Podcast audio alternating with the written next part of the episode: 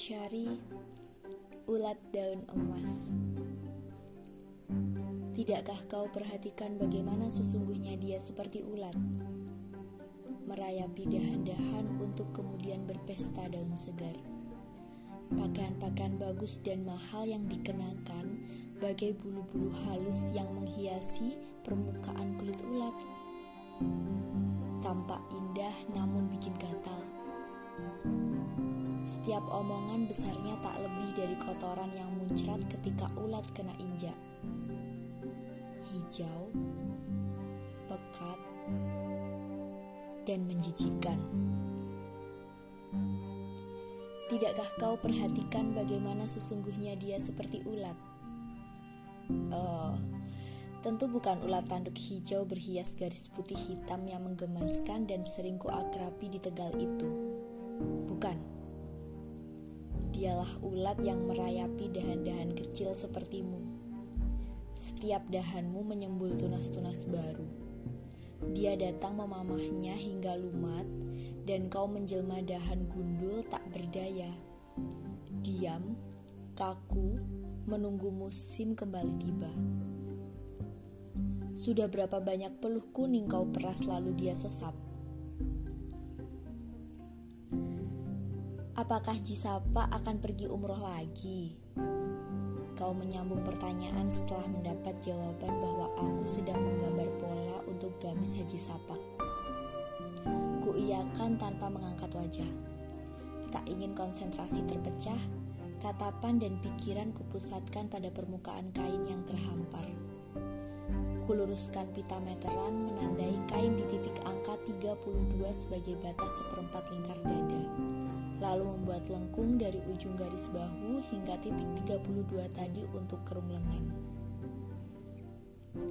Kurasakan tatapanmu mengikuti gerak tanganku. Bukan sekali ini Haji Sapak memesan jahitan gamis menjelang keberangkatannya ke Tanah Suci. Tepatnya sehabis panen tembakau dia pergi umroh. Tiap itu pula bikin gamis baru sebelum berangkat. Persiapan untuk dipakai sepulang dari sana karena gamis-gamis produk Arab tak ada yang pas untuk ukuran badannya. Ukuran badan Haji Sapak sudah kuhafal, mulai dari lingkar dada, lingkar panggul, lingkar bahu, panjang lengan, panjang gamis, angka-angka itu masih tersusun rapi dalam ingatan. Sisanya tinggal kutanyakan mau minta model kantong apa dan kerah yang bagaimana. Walaupun kutunjukkan beberapa foto atau sketsa, dia masih menambahinya dengan varian yang disukai. Tidak serta-merta asal tunjuk. Tahun kemarin minta kerah koko yang dihiasi bordiran benang, perak campur emas. Dihiasi pula kancing bulat emas. Ujung lengan dan kantong dada juga dibordir dengan warna senada.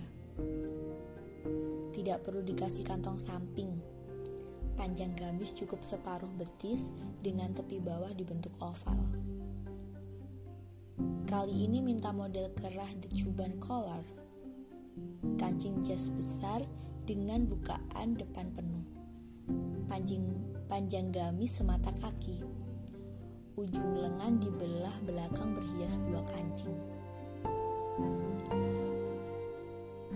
Kemarin itu aku ke rumahnya menagih sisa uang tembakau tapi dia bilang dari gudang pusat belum cair. Suaramu seperti derak pohon tumbang, membuat konsentrasiku terbang berhamburan laksana burung yang kaget. Kuangkat kepala menatapmu yang duduk di seberang hamparan kain dan masih menggenggam segulung benang yang kau pinjam kemarin. Ada gugat berakar di matamu. Kau menatap kain putih yang belum kupotong dengan wajah beku seperti dahan gundul kehilangan daun. Berapa uangmu yang belum dibayar? Yang kemarin saja sekitar 3 jutaan. Setelah dipotong utang modal hanya dikasih 500 ribu. Sisa yang 3 jutaan itu ditagih beberapa kali tetap belum dibayar. Tahun-tahun sebelumnya Aku sendiri lupa, anakku yang ingat. Dia selalu mendesakku agar ditagih, ingin beli sepeda motor katanya. kau mendesah samar.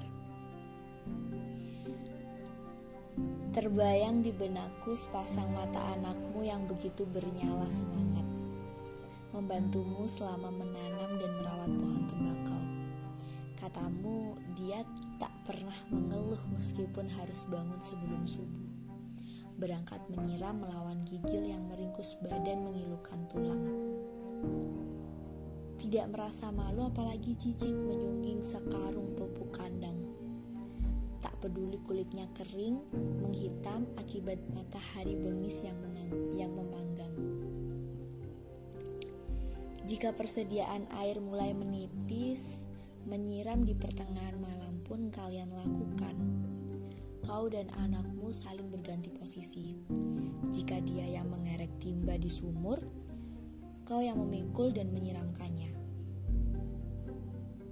Demikian pula sebaliknya kulit tangannya lebih cepat memerah akibat mencengkeram tambang jika dibandingkan dengan tanganmu. Kau hanya bisa mengusap dada ketika melihatnya meniup telapak tangan dengan wajah setengah meringis. Aku yakin kau ikut merasakan panas dan perih yang dirasakannya. Andai suamimu masih ada, saat ini tangan itu tentu masih terbiasa memegang pena memaknai kitab bukan mencengkeram gagang cangkul dan tambang timba sumur. Di usia 15 tahun seharusnya dia berada di pondok pesantren. Bukankah demikian harapan suamimu dulu? Namun nasib bertutur lain. Suamimu meninggal hanya menitipkan yatim di pangkuan dan dua petak tegal. Dengan dua peta itulah kau menyambung hidup sambil membesarkan anakmu yang saat itu baru berusia tujuh tahun. Kini anakmu sudah tumbuh menjadi pemuda tanggung dan mulai belajar jadi tulang punggung. Memasuki musim tanam tembakau, kau dan anakmu seolah menabur benih emas bersiram keringat. Harapan demi harapan muncul sepanjang tumbuhnya helai-helai daun selama ikut merawat, memupuki, menyirami, membuang ulatnya, anakmu kerap berceloteh tentang teman-temannya yang sudah memiliki sepeda motor sendiri. Tentang keinginan-keinginannya jika nanti memiliki sepeda motor juga seperti mereka. Cobalah nanti kau jual ke gudang lain daripada tidak dibayar begitu. Mau dijual ke gudang mana kalau modal tetap berutang padanya? Cari utang modal pada orang lain saja. Berutang pada orang lain kalau banyak malah diminta bunga. Bertani dengan modal uang riba sama saja menanam pohon api, kata orang tuaku dulu. Ketak berdayaan di wajahmu semakin lekat sepasrah daun di mamah ular. Selain perawatan yang tak segampang tanaman pangan, tembakau juga butuh modal besar. Sejak pembibitan, penanaman, pemupukan, perawatan masih bisa dikerjakan sendiri. Akan tetapi, begitu memasuki masa panen, mulai dari memetik, memeram, menggulung, merajang, menjemur, hingga mengebalkan, semua pekerjaannya membutuhkan jasa tenaga kuli dan hal itu menyedot dana yang jauh lebih besar dari masa penanaman. Sebagaimana petani kurang mampu di desa ini, modal tanam tembakau hingga masa panen kau utang pada Haji Sapak. Selain, tap, selain tanpa bunga, mau berutang berapapun tak pernah pulang dengan tanaman hampa. Entah siapa yang memulai, sebagai balas jasa, begitu panen tiba, semua hasil rajangan tembakau dijual padanya. Padahal penjualan pada Haji Sapak tidak pernah membuat dirimu dan orang-orang itu puas. Tembakau-tembakau kalian hampir tidak pernah dibayar lunas kan? Setelah dipotong utang modal, sisa pembayaran sulit diharapkan. Kalaupun dibayar sebagian, dengan cara dicicil hingga tak berwujud sesuatu yang berharga karena habis digunakan untuk belanja. Padahal musim tembakau menjadi musim impian.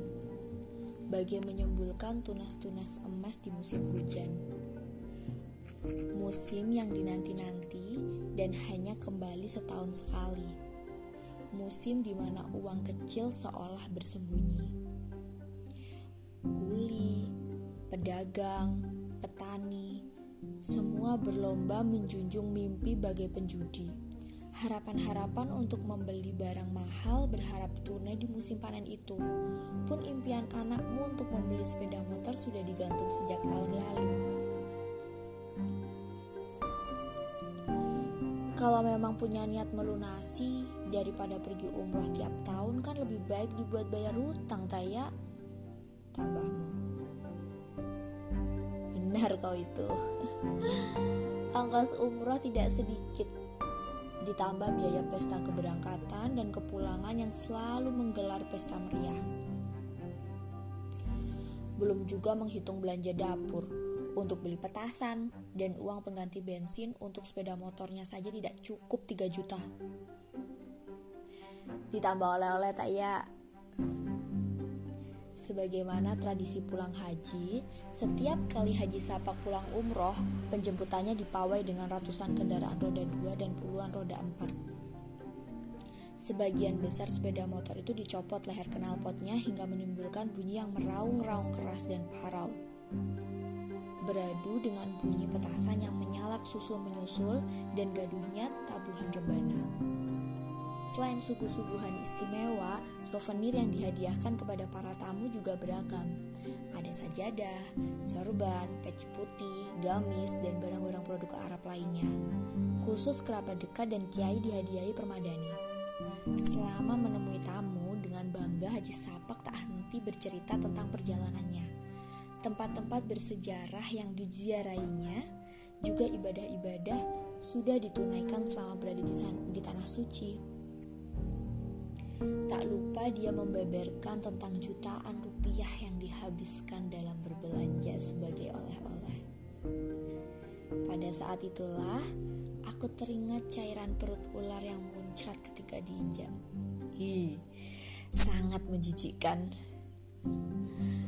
Kalau begitu, sering-sering saja kau tagih. Siapa tahu kalau sudah bosan ditagih, lama-lama dibayar juga kan? Usulku. Justru aku malas sering-sering ke sana. Setiap menagih sudah tidak dibayar, kadang suka colek-colek jika kebetulan istrinya tidak ada di rumah. Tiba-tiba sekujur tubuhku merasa panas, gatal mendengar keluhanmu. Berkali-kali ke tanah suci masih sekurang ajar itu.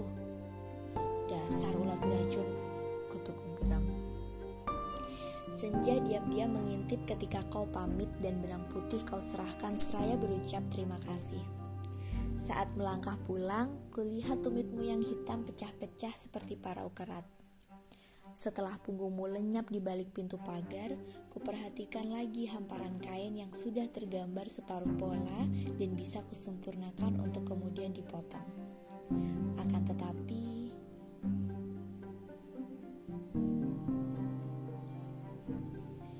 Akhirnya dia datang juga untuk mengambil gamis pesanannya dengan pelipis berleleh peluh seperti biasa. Cincin batu akik di jemarinya bagai manik-manik di sudah selesai? Kayaknya kurang, Ji. Bagaimana bisa kurang? Bukankah 3 meter biasanya masih ada sisa? Lebarnya kan double. Dahinya mengernyit heran. Kuperlihatkan selembar kain yang sudah kupotong dengan bentuk kain kafan lapis. Pertama sambil membayangkan seekor ulat menggeliat kepanasan saat di sudut bara ujung rokok. Madura, Juli 2020